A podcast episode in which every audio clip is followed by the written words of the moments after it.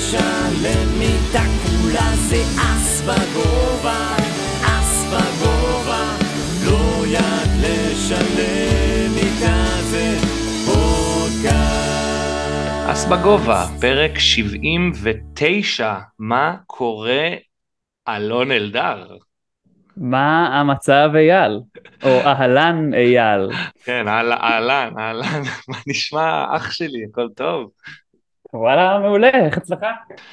אני פיקס, אנחנו גם פרק קצת שונה, ותכף נסביר למה, וגם מקליטים אה, דרך הזום, מרחוק, תוך כדי שאנחנו מחלטרים פה וצופים ב final של אה, ברק ורביד תוך כדי.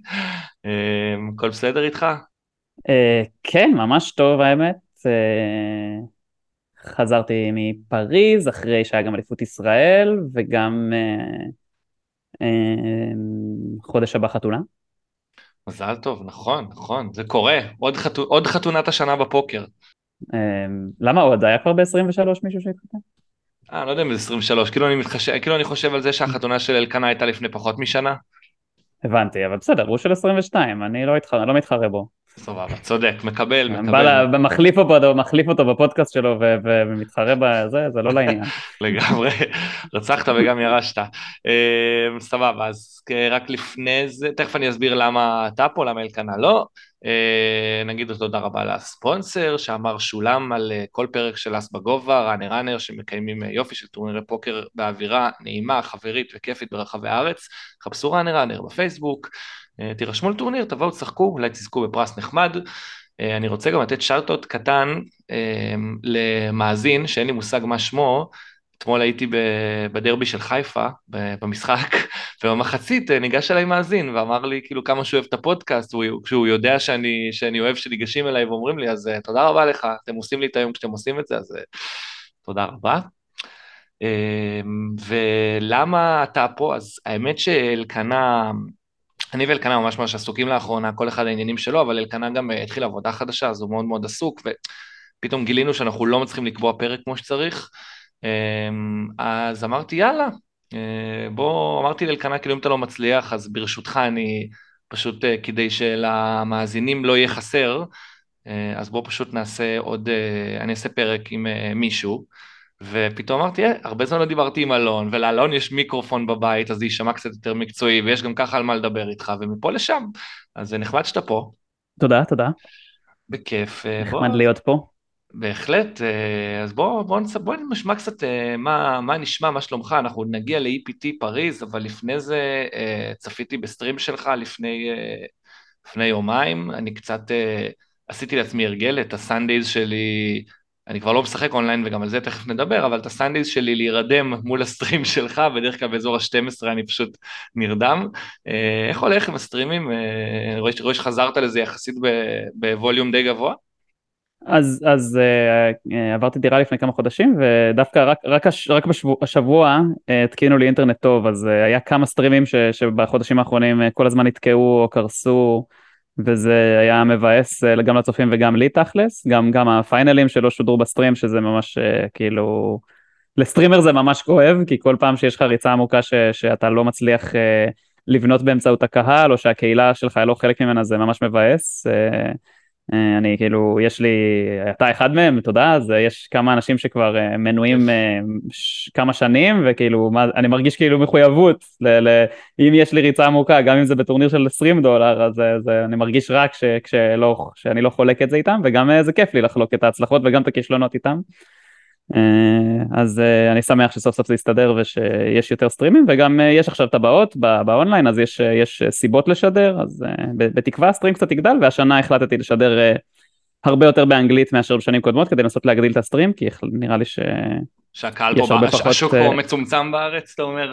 כן נראה לי פשוט כל מי שרוצה לעקוב אחריי בישראל כבר עוקב אחריי אז אולי אולי אה, אולי יש נגיד בפוקרנט יש 4,000 חברים ומתוכם אה, יש לי 1,600 עוקבים בטוויץ' או אפילו כבר 5,000 ב- בפוקרנט אז אה, אז יכול להיות שהשאר האנשים פשוט אין טוויץ' או משהו כזה אבל כאילו פרסמתי שם אה, כנראה 100 פעמים את הסטרים שלי כבר אז אה, כנראה שאם מישהו רוצה לעשות פולו הוא היה עושה כבר אבל באנגלית התחרות מאוד מאוד קשה, קשה עד כדי של, של לא יודע אם אני אצליח לפרוץ באנגלית. חברים הסטרימרים שלי, האמריקאים ו- וקנדים ו- ואירופאים חושבים ש- שזה לא אפשרי, כלומר שכשאני משדר פעמיים בשבוע אני לא אצליח, אבל מה אכפת לי, אני אנסה, נראה מה יהיה. וואלה, מה, סתם כאילו, ב, ב, אני לא אלך על streamer כמו קווין מרטין או סטייפס וכאלה, אבל נגיד streamer אה, ממוצע, אז... כמה, כאילו כמה, אתה יודע, כמה סאבים יש לו, כמה followers, איך, איך עובדת התעשייה של הדבר הזה? אז זה ממש ממש משתנה בין סטרימרים, למשל אה, יש אה, streamer בטון דרו, שהוא streamer אמריקאי די קטן מבחינת כמות הצופים הממוצעת, נגיד כמות הצופים הממוצעת שלו היא 150, אבל כמות הסאבים שלו אה, שמשם עושים את הכסף, היא בערך 300-400. אה, לעומת אה, ארלי שבן, שהוא streamer ממש גדול מבחינת כמות צופים ממוצעת, אולי פי שלוש, אבל עם אותה כמות סאבים ממוצעת. אז זה ממש תלוי בכמה value אתה נותן בתור, לקהל שלך וכמה מהם מוכנים לתרום לך או מרגישים, מרגישים ש, שבא להם. זה ממש משתנה, נגיד, אה, כמובן שקווין מרטין זה וזה עולם אחר, כאילו, אבל, אבל אה, לאנשים קטנים זה תלוי, נגיד, אה, הייתה לי תקופה שהיו לי 100 סאבים, עכשיו יש לי בערך 30, ואני גם מבין למה, אני משדר פחות, אני נותן פחות value, ה-value העיקרי של סאבים שלי, חוץ מזה שהם רוצים לתמוך בי, זה לראות שידורים חוזרים, אז אם, אם אני משדר רק פעם, פעמיים בשבוע, אז רואים הרבה פחות שידורים חוזרים מאשר ארבע פעמים בשבוע, מה שהיה לי ב-2020 ו-2021. זה מעניין, היו לך 100 סאבים, כאילו... כאילו מה שיש אה, זה ממש תעשייה של אה, שימור לקוחות אתה צריך לעשות, זה מעניין, כאילו שאנשים אשכרה מתנתקים מסאב אה, אצלך. כן, קודם כל הרבה, לא, כשהיה 100 סאבים אז הייתי אומר בטח 30 מהם היו גיפטד סאבס. שזה... שזה, שזה סיטואציה שבה בעצם sub אחר מעניק למישהו מנוי כזה לחודש, נכון? משהו כזה? כן, אז יש לי הרבה חבר'ה, אני shout out למור ולאדם, ש, שנתנו הרבה gifted subs בערוץ, גם רפי נתן הרבה gifted subs בערוץ שלי כשהתחלתי, אז יש, יש, אה, יש מין uh, uh, כזה בין, בין uh, חבר'ה, בייחוד כאלה שגם שידרו בעבר או משדרים היום, ש, שגם אני אתן gifted subs בערוץ של streamer ישראלי, ברור, כי אני רוצה לתמוך בו, אז... Uh, אה, אני מודה לכולם שהם עושים את זה, אבל זה, האנשים האלה, זה, זה גם יש מין מחקר כזה, אם מישהו היה gifted sub, ראה פעם שיש לזה value, ויש לו יותר סיכוי ש, שהוא יעשה sub בעצמו בעתיד, אז... אה, אבל אה, העיקר היה שכשהיה לי 100 סאבים והיה לי 80, 90 ו- וזה, זה היה כש, כששידרתי ארבע פעמים בשבוע. אז uh, uh, הקונסיסטנטיות היא הדבר הכי חשוב לטעמי, ו- והבעיה היא שהגעתי למאה והרגשתי ש... ש... עזוב את זה שהפסדתי הרבה כסף בחודשים האלה. כמות הכסף שהרווחתי מטוויץ' היא, לא... היא הייתה עדיין כלום, כאילו 100 סאבים נותנים לך 250 דולר, אתה מקבל 2.5 דולר פר סאב, אז uh, הגעתי למסקנה שאני אמנם אוהב לשדר ואני אמשיך לשדר, אבל אני לא הולך לבנות על זה בתור הכנסה נוספת, אז, uh, uh, אז החלטתי לשדר פשוט כמה שנוח לי, שזה פעם, פעמיים בשבוע. מגניב, אז קודם כל, אה, אגב, as we speak, אה, ברק אה, הודח במקום החמישי, אז GG לברק, רביד עדיין בפנים ומצ'פלד את ה final הזה בענק, אז בהצלחה לרביד. אם אתם רוצים לעקוב אחרי... טירוף GG לברק, כן. וגם העובדה שיש שני ישראלים ב final של הטורניר הגדול אונליין, זה פשוט חלום. כן, זה תענוג, והאמת שאנטוניו אנטוניו אספנדיארי הוא הפרשן, ואני כזה רושם בצ'אט, אה, ביקשתי מהמנחה שישאל את אנטוניו כמה, כמה נורא היה הרעיון שלו בישראלי poker podcast, אבל הם לא, הם לא הגיבו לשאלה הזאת, רציתי לעשות איזה needle לעצמי, אבל זה לא הצליח. אבל כן ראיתי שהוא בחר בשני, גם, הרי הם עושים מין כזה הימורים, והוא בחר גם בברק וגם בג'רבי בהימורים שלו, אנטוניו, אז, אה, אז אה, הוא שמח, שמח על הישראלים שיעשו סקור. מעולה, מעולה, רק שימשיך ככה. והתחלתי להגיד שמי שרוצה לעקוב אחרי אה, אלון בטוויץ', אז פשוט לחפש אה, לפי השם שלו, אלון אלדר, תחפשו בטוויץ', תעקבו אחריו, יש לו אחלה שידורים, כמעט כל סנדיי, לפעמים באנגלית, הרבה פעמים בעברית, וסתם עושים הרבה כיף, חוץ מזה שזה נורא כיף לראות את ה... גם איך, איך שאתה מסביר ומנגיש את המשחק לאנשים שבכל רמה בעצם של משחק כמעט, וגם כי... מאוד מאוד כיף לראות את הרגשות שלך והרכבות הרים שאתה עובר תוך כדי, ויש רגעים מצחיקים ועצובים, וקיצור, תעקבו אחרי אלון. אמ, אה, יש גם יוטיוב, ששם אם אתם לא בא לכם לראות אה, שידור בלייב, אז אה, יש תקצירים מטורנירים גדולים ששיחקתי בעבר, וזה, ביוטיוב זה לא עולה כלום ללחוץ subscribe, אז פשוט תעשו את זה, זה יהיה נחמד. זה מאוד קשה להגיע לאלף מנויים ביוטיוב, ורק אחרי שמגיעים לאלף מנויים ביוטיוב הם מתחילים לשלם לך, אז כרגע אני פשוט עושה תוכן בחינם ליוטיוב. אז זה יהיה נחמד אם אי פעם אני אגיע לאלף שם. מאחלים לך בהצלחה רבה. אני אספר ש... בגדול די סגרתי את חשבון האונליין שלי, היה לי שם איזה 250 דולר, עשיתי להם קאש uh, אאוט ויצאתי. אני אומר לך את האמת, הגעתי למסקנה, ואולי אנחנו נדבר על זה עוד בהמשך, שעזוב את זה שב volume שאני משחק, אה, אבל גם ברמה שלי, בלתי אפשרי, לא, אני לא מדבר על להיות break even, בלתי אפשרי לא להפסיד בפוקר אונליין. בטח באתר כמו ג'י ג'י, אמ, וכשאני לא משחק הרבה ואני בעיקר מפסיד, אני פשוט לא נהנה מזה, אני בעיקר סובל, וזה לא המטרה של המשחק, המטרה היא לא, לא לסבול, אני מוצא את עצמי, אתה יודע, כזה אומר, טוב, יאללה, אני, יש לי איזה ערב פנוי, אני אעשה כזה איזה session, ובניגוד לפוקר לייב, שאתה יודע, אני מגיע ואני מדבר עם אנשים, ונהנה, וצוחק, ו... כאילו, אתה יודע, אני משחק מול, עזוב את זה שאני משחק מול אבטארים מכל העולם וזה, אתה יודע, אני פותח שלושה ארבעה שולחנות, הרבה פעמים אחרי, אה, אחרי חצי שעה אני נשאר עם שולחן אחד, ואתה יודע, פשוט נכנס ל tilt, אני מוצא את זה ונכנס ל tilt, ולא בשביל זה אני משחק. אתה, כאילו, אתה אה, מכיר את הסיטואציה? קודם כל אני מבין אותך בטירוף, ולא כאילו,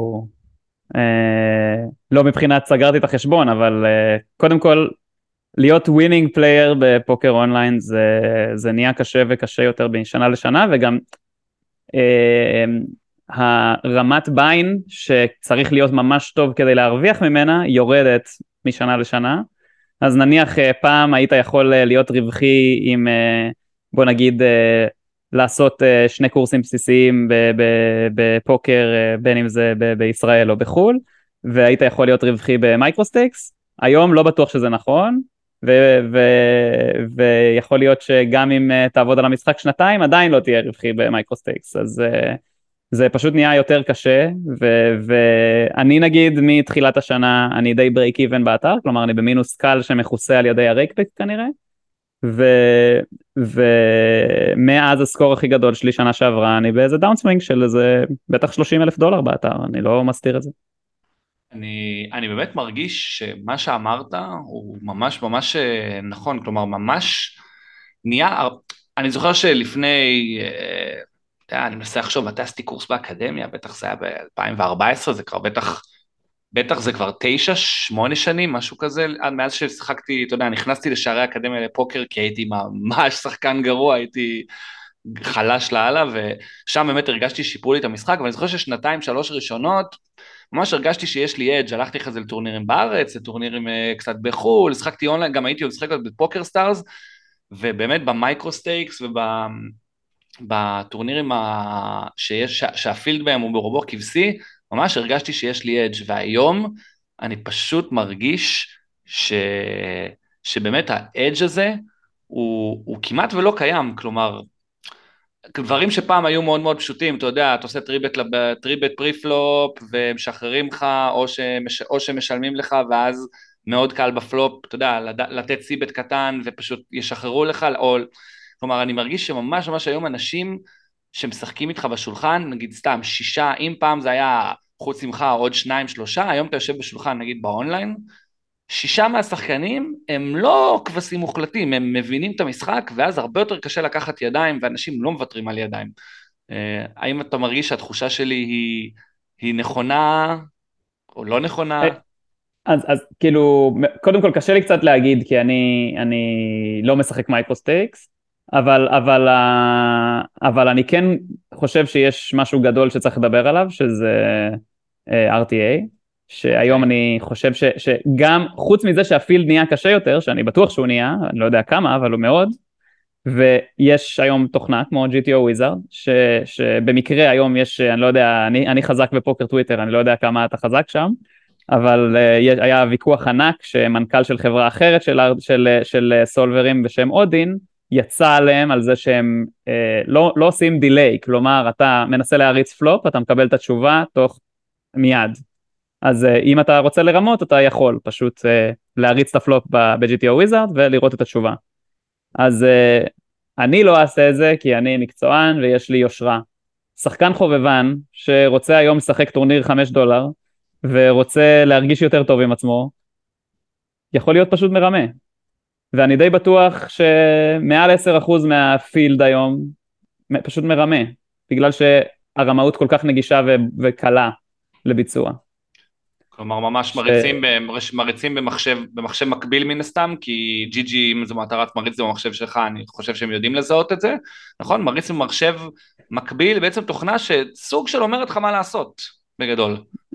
אמ, היא, אה, היא, היא, בוא נגיד, היא עדיין לא מושלמת למקרי ICM, אבל גם אם נניח אתה תשחק אה, אה, אה, בסולב של אה, GPV אה, ותריץ את הספוט, תקבל תשובה תוך שנייה, אתה כבר תתחיל ממקום הרבה יותר טוב מכל, ה, מכל השחקנים האחרים, ואני בטוח שזה, שזה ממש תופעה שקורית, ש, שכמעט בלתי אפשרי למנוע אותה.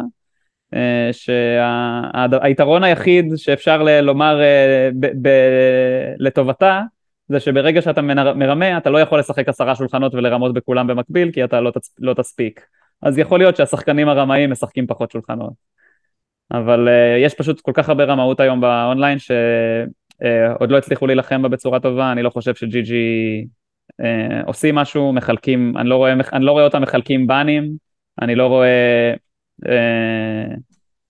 אני, אני לא רואה שום דיבור על זה, אני לא רואה לחימה ביחד עם GTO Wizard, כלומר אני, אני, אני משתמש ב-GTO Wizard בעצמי כדי ללמוד, אבל uh, אני לא רואה שהם משתפים פעולה עם אתרים, כלומר למשל uh, כמו, ש, כמו שפעם היית מנסה להיכנס לסולבר שהיה מותקן לך על המחשב, אז היית נחסם על ידי GG, אבל uh, GTO Wizard זה אתר אינטרנט, אז uh, צריך לפתור בצורה אחרת את uh, מניעת ה... אה, מניעת הרמאות, אה, אין לי פתרון, אין לי הצעה, אבל אה, אני לא רואה שהאתרים נלחמים בזה מספיק. תשמע, זה מאוד מדאיג מה שאתה אומר.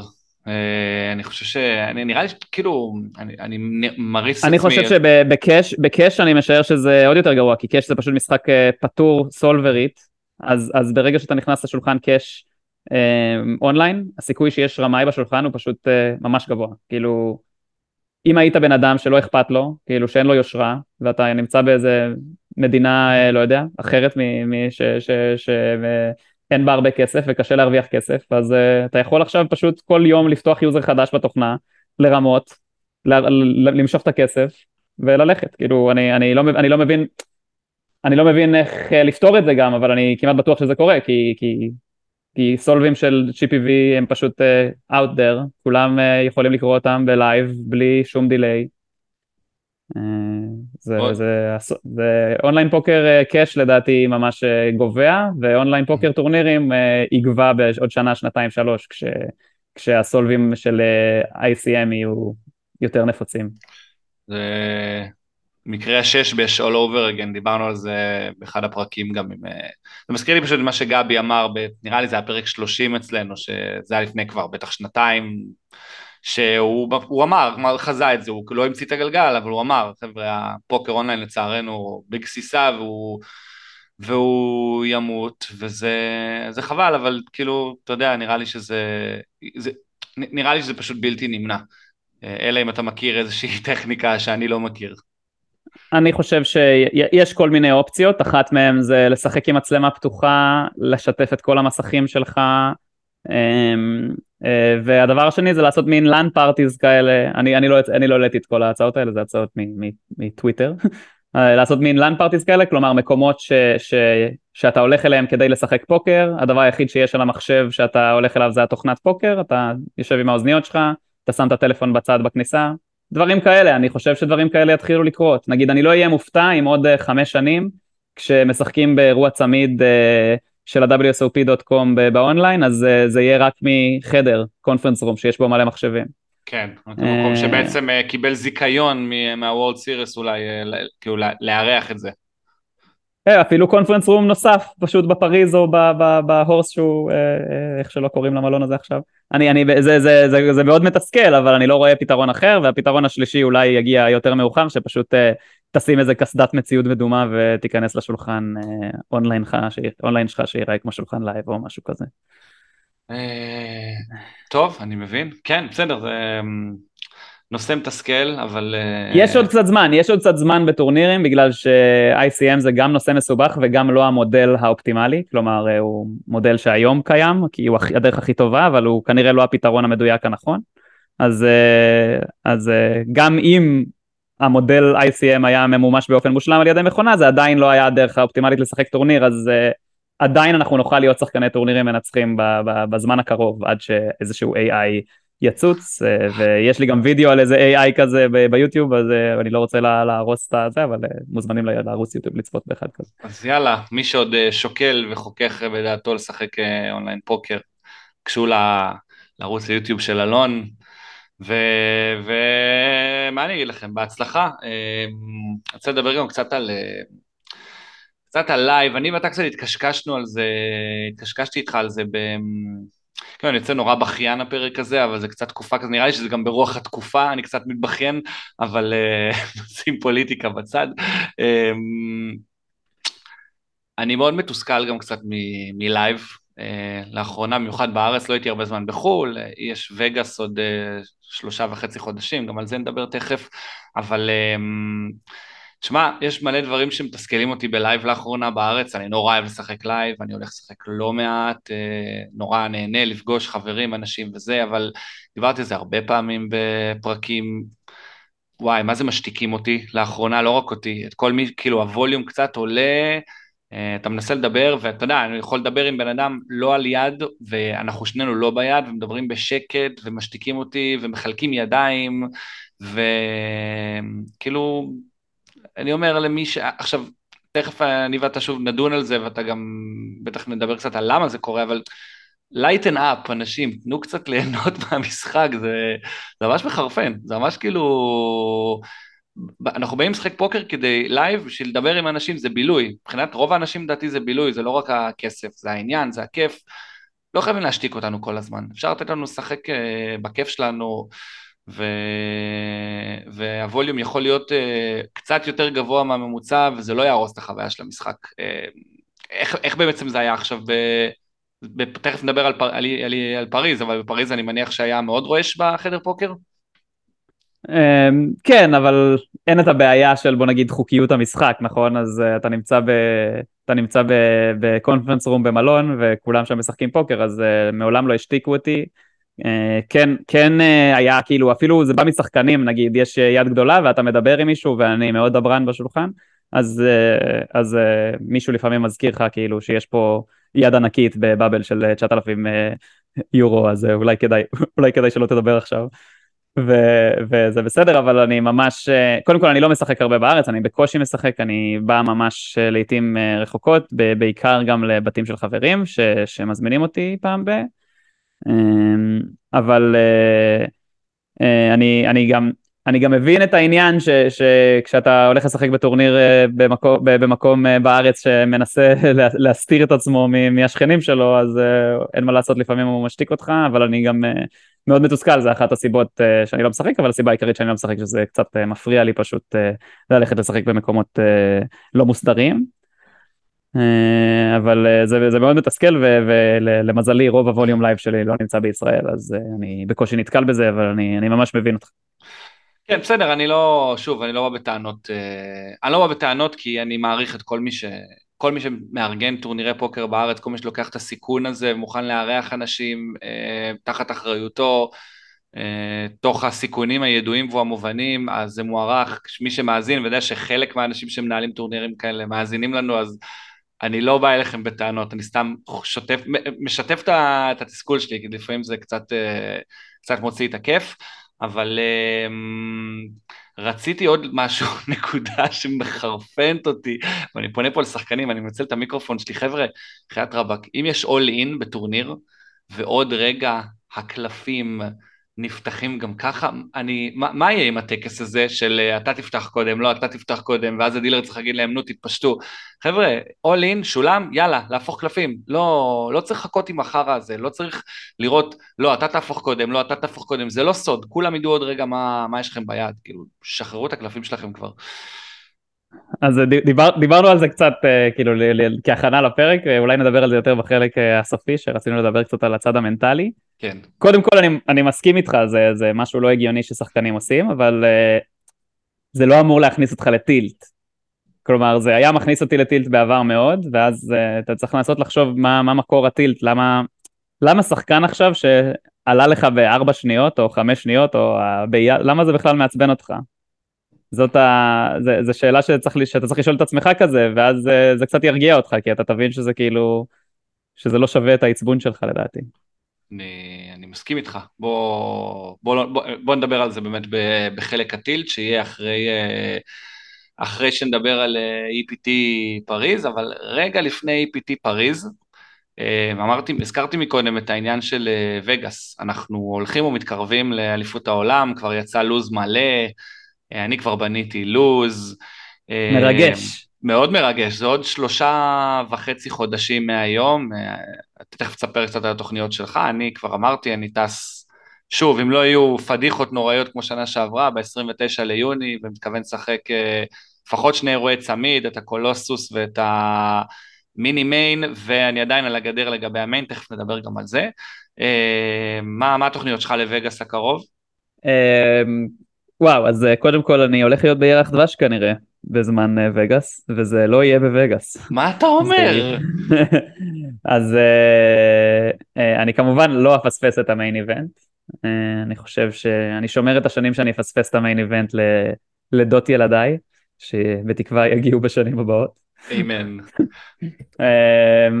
אבל אני כן, את החלק הראשון של וגאס אני אהיה בירח דבש, כנראה באיסלנד. ואני אגיע בערך כמוך, איתך ב-29 ליוני, בטח אשחק, בטח אשחק בדיוק את אותו טורניר כמוך, ואם יש שם לי המלצה אחת אליך זה שכל טורניר אחר הוא לא משנה ואתה צריך לשחק רק את ה main event. וואי, זה מדהים איך כל, עזוב כל reg שאי פעם מתארח בתוכנית שלנו, כל בן אדם שמשחק פוקר, כאילו, ש, ששיחק את המיין, אומר לי, עזוב כל טורניר שאתה משחק, אתה חייב לשחק את המיין איבנט. זה... הוא כל כך טוב, כאילו זה, זה כל כך כדאי. אז, אז אני, יש כמה, כמה דברים מאחורי זה, קודם כל זה ברור הרי שאתה רוצה לשחק את המיין איבנט, זה משהו שאתה רוצה שיהיה חלק מהחיים שלך. חד משמעית. עוד לא עשית, אני מניח כרגע שאם עוד לא עשית את זה אף פעם, כי, כי בוא נעזוב את, את מי שכבר אה, טס לווגאס כמה פעמים. אז אם בכל מקרה אתה מגיע לווגאס והולך להיות בווגאס בזמן המיין איבנט, הייתי שם ב-2018 ולא שיחקתי, וזה היה זה הרגיש כמו הפספוס הכי גדול כאילו שיש והרגשתי שכאילו I should have done it וחזרתי הביתה לארץ בתחושה חמוצה למרות שכאילו הגעתי לסוף יום שלוש באחד הטורנירים. אז זה, זה, זה, זה, זה משהו אחד ודבר שני מבחינת איכות הטורניר זה גם מבנה מאוד עמוק, כלומר הסיכוי שאתה תשחק המון, גם אם לא תיכנס לכסף בסוף יום שלוש, הוא מאוד גבוה. אתה תקבל value for אה, money מאוד גבוה, כי הרי אתה לא, אתה תמכור אחוזים אם תשחק את המיין, אז כמות המאני שאתה תשקיע יכולה להיות גם 500 דולר, אתה, אתה לא חייב, אתה לא חייב ל, ל, לשחק על עצמך ואתה בטוח תצליח למכור אחוזים, אז זה, זה לא איזה בעיה. וזה פשוט אה, חוויה, חוויה לא מהעולם הזה, ב, ב, אני, אני זוכר ש... ש אה, הראשונה ששיחקתי ו, ו, בערך באמצע יום שתיים ניצחתי קופה כאילו לא מהעולם הזה ש, ש, שהייתי בטוח שאני מדביק את ה main אחריה שכאילו אין, אין דברים כאלה שכאילו ניצחתי לא היה קופה מעניינת אה, ב, ב, ב, מבחינת האקשן אבל ניצחתי עם אסים נגד אס king קופה של כאילו 300 בליינדים ובאמצע יום שתיים הרגשתי ש... ש, ש אין, התחושה הזאת של לנצח יד כזאת, שהמצלמות של PokerNews באות לשולחן שלך כדי להבין למה פתאום אה, מישהו גורף כל כך הרבה צ'יפים בשלב כל כך מוקדם, זה, זה הרגשה שאין להחליף אותה בכלל. עזוב את מבחינת איכות הטורניר, זה רק מבחינת, ה, ה, ה, הטורניר הזה מרגיש שונה מכל טורניר אחר שאתה משחק בחיים שלך. אה. ו... ועכשיו אם נדבר על הכסף, זה הטורניר שבו הסכומים משנים חיים, וכמעט אין טורנירים כאלה. אין, אין, גם אפילו אם היום תזכה במיליון דולר ב-EPT מיין, החיים שלך לא השתנו. אבל אם תזכה בעשרה מיליון דולר במיין איבנט, החיים שלך השתנו. ו- וזה, אין, אין עוד טורנירים כאלה, עזוב את זה שגם במיין איבנט אתה לא צריך לנצח כדי להיות מיליונר, אתה צריך רק להגיע לפיינל, שאין עוד טורניר כזה בעולם. אני... תשמע, nothing אתה... can replace that feeling, וגם אה, אני, אני גם זוכר ש... ש, ש אה, אה, פדס כתב בטוויטר לפני איזה שבועיים, הוא כזה, תגידו מה הדבר שראיתם בפעם הראשונה שהלהיב אתכם, כמעט כל דבר שראיתי בחיים שלי היה, אה, היה אכזבה לעומת הציפייה שלי, חוץ מלהיכנס ב-WSOP לאולם בזמן המיין איבנט, שזה עלה על הציפייה שלו. כן, נכון, להיכנס לחדר, טוב זה היה בריו, עכשיו זה ב... עכשיו זה גם לא נקרא Bally's, זה נקרא Horseshoe נראה לי. איזה שם, אה, איזה שם של downtown לס וגאס, זה ה Horseshoe. נכון. אמ, להיכנס, ובטח עדיין מנגנים את ה Ecstasy of Gold לפני שהטורניר מתחיל, אני מניח. כן, כן, זה באמת ככה. אני פשוט חושב ש, שאם אתה טס לווגאס בפעם הראשונה, בתור שחקן פוקר שלא, אתה לא משחק, אתה לא למדת את החוקים רק. עזוב את זה שאירחתם בפודקאסט את uh, אריה, ש, שזה בערך היה הטורניר הראשון שהוא שיחק, uh, או הראשון שהוא נכנס בו לכסף בקזינו בחו"ל והוא הגיע ליום כן. 6. שוגע. אבל, אבל אם אתה כבר בא לווגאס אחרי שנים שתכננת לבוא ובוטלה לך טיסה פעם אחת, אני, אני לא רואה איך אתה, כאילו, it was meant to be שתשחק את המיין איבנט, גם אם אתה צריך למכור 70 אחוז, גם אם אתה צריך למכור 80 אחוז, אני, לא, אה, אז אני אגיד לך את האמת, אני, לא רואה, אני לא רואה סיבה לא, לא לשחק. אתה רוצה לשמוע את הסיבה האמיתית? אני פשוט כאילו, מלחיץ אותי לוגיסטית העניין, איך, איך מתארגנים כאילו ל, ל, לבוא ולשלם עשרת אלפים דולר ל, לדבר הזה, אבל זה נכון, אמרת לי נראה לי שזה, וזה נכון הקטע שאפשר לקנות דרך אה, ג'י ג'י היום את, ה, את הכניסה. אז אני נכנסתי דרך, אני נכנסתי דרך ג'י ג'י אה, בשנתיים האחרונות ובשנה, בש- ב- בש- ב- ב-2021 גם זכיתי בלוויין, אחרי שנרשמתי דרך ג'י ג'י וגם זה לא היה בעיה כאילו לסדר את זה, אז אה, זה לא, זה לא, אה, כאילו, אל תדאג, הכל מסתדר. לא בגלל, לוג... אתה אומר, אל, אל, אל תדחה את זה בגלל עניינים טכניים ולוגיסטיים. כן, תדבר איתי על זה או עם כל אחד מהשחקנים ש, שזה אה, גם אה, העברה בנקאית זה לא כזה סיפור קש, קש, קשוח ויש עכשיו גם אה, לקסון ואני משער שהם יהיו, אה, יהיה אפשרות גם להירשם דרך לקסון גם, גם ל-WSOP. אה, טוב, בסדר, נדבר על זה, נדבר על זה בהמשך. אתה רק משכנע אותי כנראה יותר ויותר אה, אה, לעשות את זה, אני גם ככה על הגדר, אז טוב, אז אולי באמת יהיה גם מיין איבנט השנה, נראה. אה, דברו איתי לגבי השקעות, כבר דיברתי על זה באיך, תשמע, איך רביד ג'רבי רץ, מדהים. אני פשוט רואה תוך כדי שאנחנו מדברים מה הוא עושה פה לשולחן. אה, קדימה עד הסוף. קדימה רביד. אה, אז איך, אה, אז טוב, אז דברו איתי לגבי השקעות, כל מי שירצה לקנות אח- אחוזים. אם אני- אתה תחליט למכור אחוזים מהמיין אני אקח זה בטוח. כן, אני יודע, יש כמה אנשים שכבר, אפילו מישהו, מה אפילו מישהו? צוף, צוף לדעתי אמר שהוא כבר לוקח חמישה או עשרה אחוז, כאילו מספיק אה, אנשים לוקחים, אז אה, סבבה, אז אה, יאללה, אנחנו נעשה את זה, זה יקרה, אני, אני לא אהיה על הגדר יותר. אה, סבבה. כן, תודה אלון, איזה שכנעת אותי. הכרזה, איזה הכרזה. אה, כן, טוב, אה, הגיע הזמן להתחיל לבנות את עצמי מנטלית לזה. אה, טוב, EPT... אני יכול רגע, משהו אחרון לפני פריז, כן. שגם ישבתי על פלק, שכנעתי אותו לשחק את ה main, ואז הוא הפסיד full על full בערך ארבע דקות לתוך הטורניר. יואו. וזה לא כזה משנה מה- היעד, האם היה אפשר לקפל, האם לא, זה לא, זה לא רלוונטי, כאילו, זה בסופו של דבר עדיין טורניר פוקר, יש גם דברים רעים, אפשר להיות הראשון שמודח. זה, זה, it could כן. happen to אתה anyone. תמיד- אתה תמיד יכול להיות אוליבר הדסון. אה, או, או ונסה סלבסט, לא יודע, כל, כל הסיפורים העצובים כן. שקורים שם בימי אחד. כן, טוב, אמ, בוא נדבר על EPT פריז, שאני סוף סוף אני שמח שאני קורא לזה EPT פריז, כי אני ואתה מדברים על זה כל הזמן, ואני כל הזמן קורא לזה EPT פראג. אני גם קראתי לזה לונדון בטעות פעם אחת. נכון, נכון. אה, אה, הייתי, הייתי, אגב, צריך להגיד, הייתי משקיע שלך ב-APT פריז. נכון, גילוי נאות, עשיתי לך כסף, כן. אני לא יודע אפילו כמה אחוז אה, ROI עשיתי, אבל אני חושב שלקחתי, לא גבוה- אני חושב- לא. חושב שלא לקחתי הרבה אחוזים, ממש כמה בודדים. אמ, איך, קודם כל, איך, היה, אתה יודע, לפני שנכנסים לארגון, לאיך הרגשת מקצועית, איך, היה? כאילו, איך אתה מסכם את זה, קודם כל מלמעלה? קודם כל, יכולתי בתאריכים להשתתף בטורניר, ו, ומאוד רציתי, כלומר אני לא נכנסתי אף פעם ל-APT מיין בכסף, גם שיחקתי רק אחד בלונדון שהיה כנראה הכי קשה שהיה בהיסטוריה, ורציתי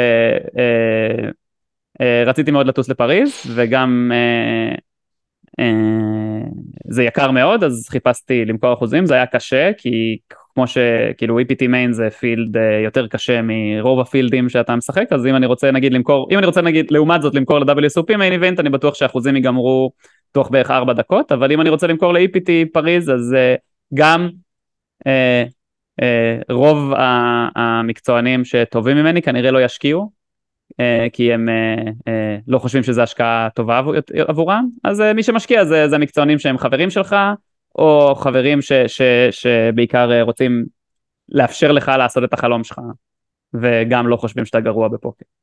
אז זה היה מאוד קשה לוגיסטית למכור, חשבתי כבר שאני לא אטוס, כאילו ממש ביום האחרון שהייתי צריך להחליט אם לטוס, אם, אם אני סוגר את הטיסה או לא, הצלחתי למכור את האחוזים הדרושים, תודה לכל מי שקנה, אני משער שרובם מאזינים.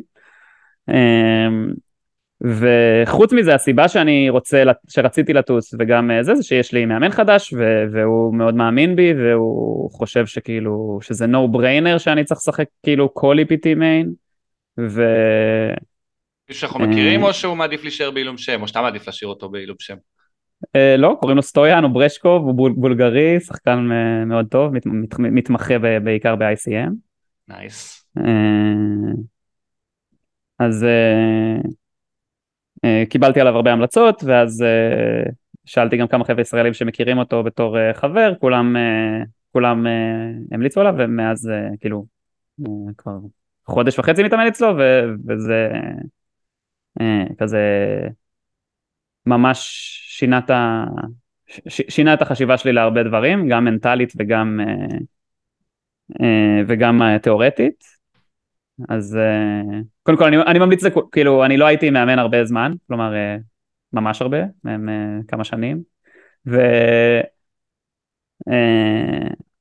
אני חושב ש, שמי שרוצה להשתפר צריך, צ, לפעמים אתה חייב לצאת מה, מ, מ, מהדרך שבה ניסית להשתפר עד עכשיו, גם אם זה היה בעצמך או גם עם קבוצת חברים רגילה ש, שאיתה היית לומד, גם אם הם כולם טובים וגם אם כולם יותר טובים ממך. Uh, כולם פשוט יש להם את ה patterns שלהם, הם, כל אחד חושב על משהו ו... ו uh, um, הוא, אני, אני אפילו לא יודע כמה, כמה הוא טוב, זה לא כזה משנה, פשוט יש לו thinking pattern אחר, ואז אני יכול uh, uh, להיחשף לזה, והוא חושף אותי לדברים שפשוט לא הייתי חושב על, עליהם בצורה הזאת עד עכשיו, אז uh, אני ממליץ לכולם לנסות לקחת מישהו כזה שאתם בעיקר לא חושבים בדיוק כמוהו, כדי לנסות, uh, כדי לנסות uh, לשפר אתכם או לפתוח לכם את העיניים לגבי כיוון אחר של למידה. אז uh, uh, התייעצתי איתו לגבי פריז, הוא אמר לי כאילו שהוא, קודם כל שהוא טס, אז היה לי הזדמנות לפגוש אותו פעם הראשונה, וגם ש... אה, שהוא חושב שזה יהיה פילד קל, אה, כאילו קל, קל ביחס ללונדון, לא קל אה, ביחס ל-EPT מיין. אז הפילד היה מפוצץ בצרפתים שזה די, די, די רומז על זה ש, שיש הרבה רקריאיישנלס שבאים, כי אין, בוא נגיד, כנראה שאין 100 צרפתים שרווחיים בטורניר 5000, אז אם היו 700 צרפתים בפילד זה אומר ש, שבטוח לא הגיוני שכולם רווחיים, אז זה משפר את הפילד. וטסתי שם לא ללוז מלא, נחלטתי לטוס רק ל... ל כאילו, הטורניר הראשון ששיחקתי היה ה main event, הריכוז, רציתי שכל הריכוז שלי יהיה על ה main event, ואחר כך, אחרי שאני אסיים אותו, אני אשחק עוד שני טורנירים קטנים יותר, mystery bounty. ועוד איזה freezeout. והלך טוב, כאילו, נכנסתי פעם ראשונה בחיים לכסף, גם הרגשתי שאני הייתי ב zone מנטלי ממש מטורף, כלומר, עשיתי כמה reads ים ממש טובים. גם ל hero call משוגע וגם לאיזה שני folds ים וכמה אה, value bets שלא הייתי לוקח במקומות אחרים. בעיקרון וואי איזה קשה זה לחזור אחרי שפתאום עצרנו. כן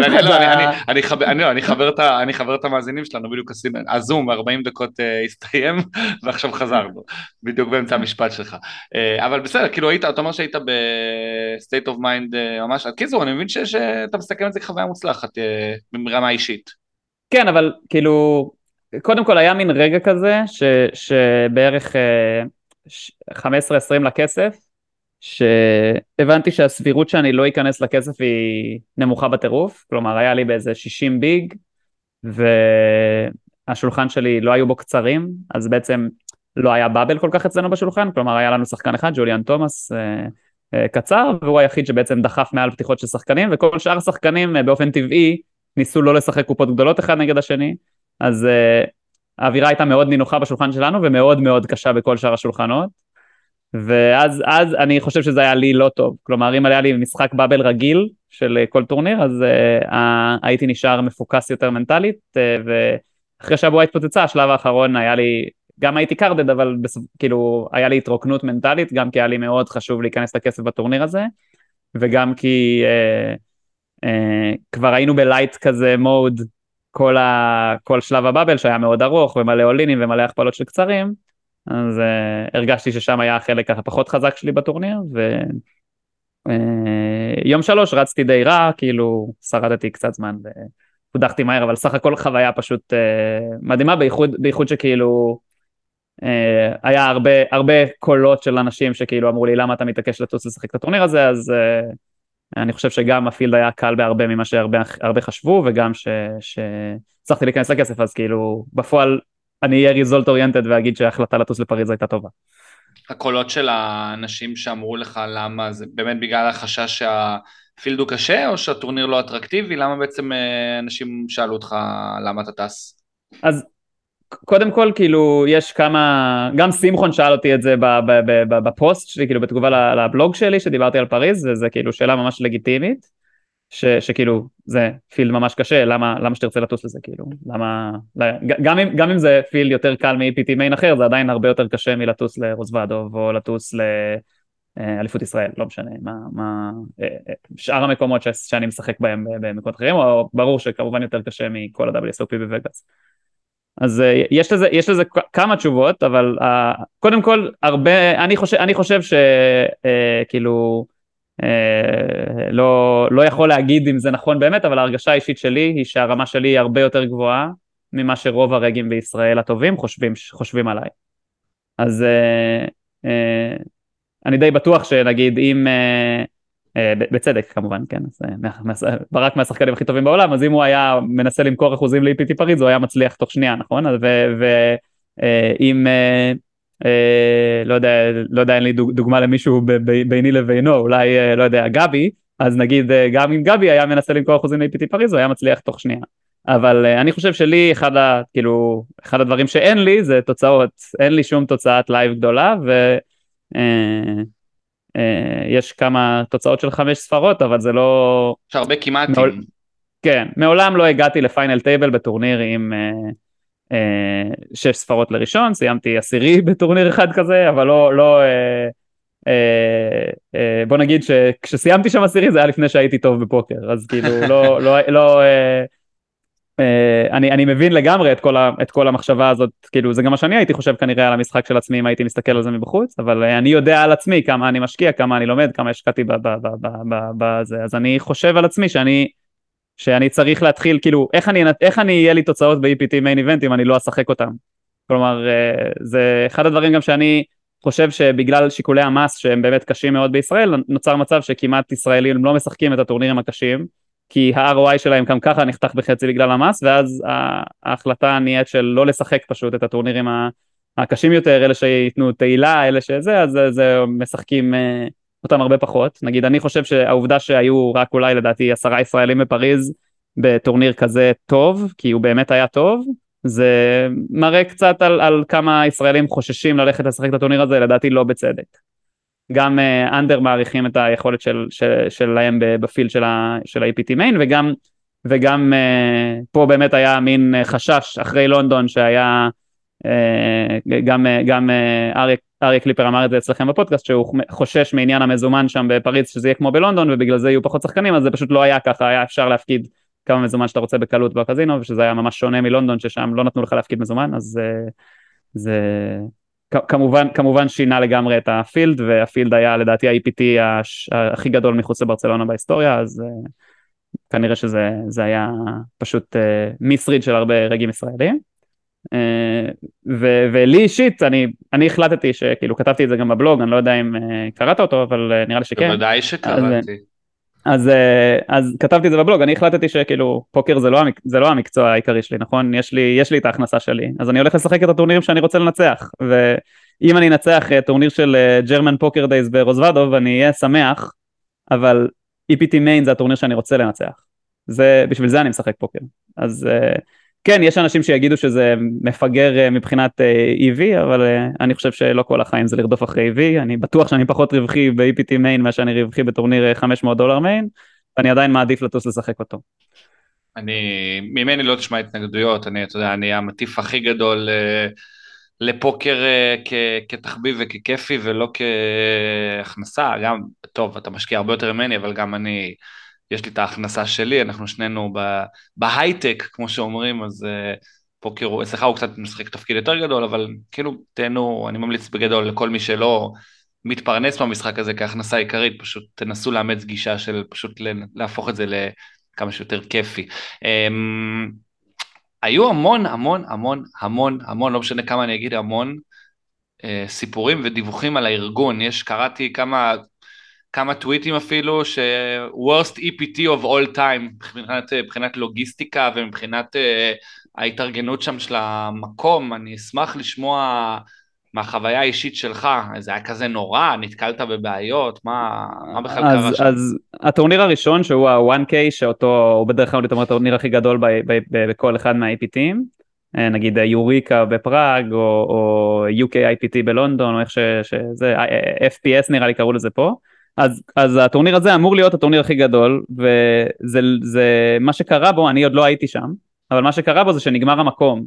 הם, PokerStars uh, הזמינו את זה לפני שנתיים בערך, את הטורניר, את, ה, את ה conference room הזה, יש, יש שם גודל מוגבל, היה שם מקום ל-70 ומשהו שולחנות, ונגמר המקום.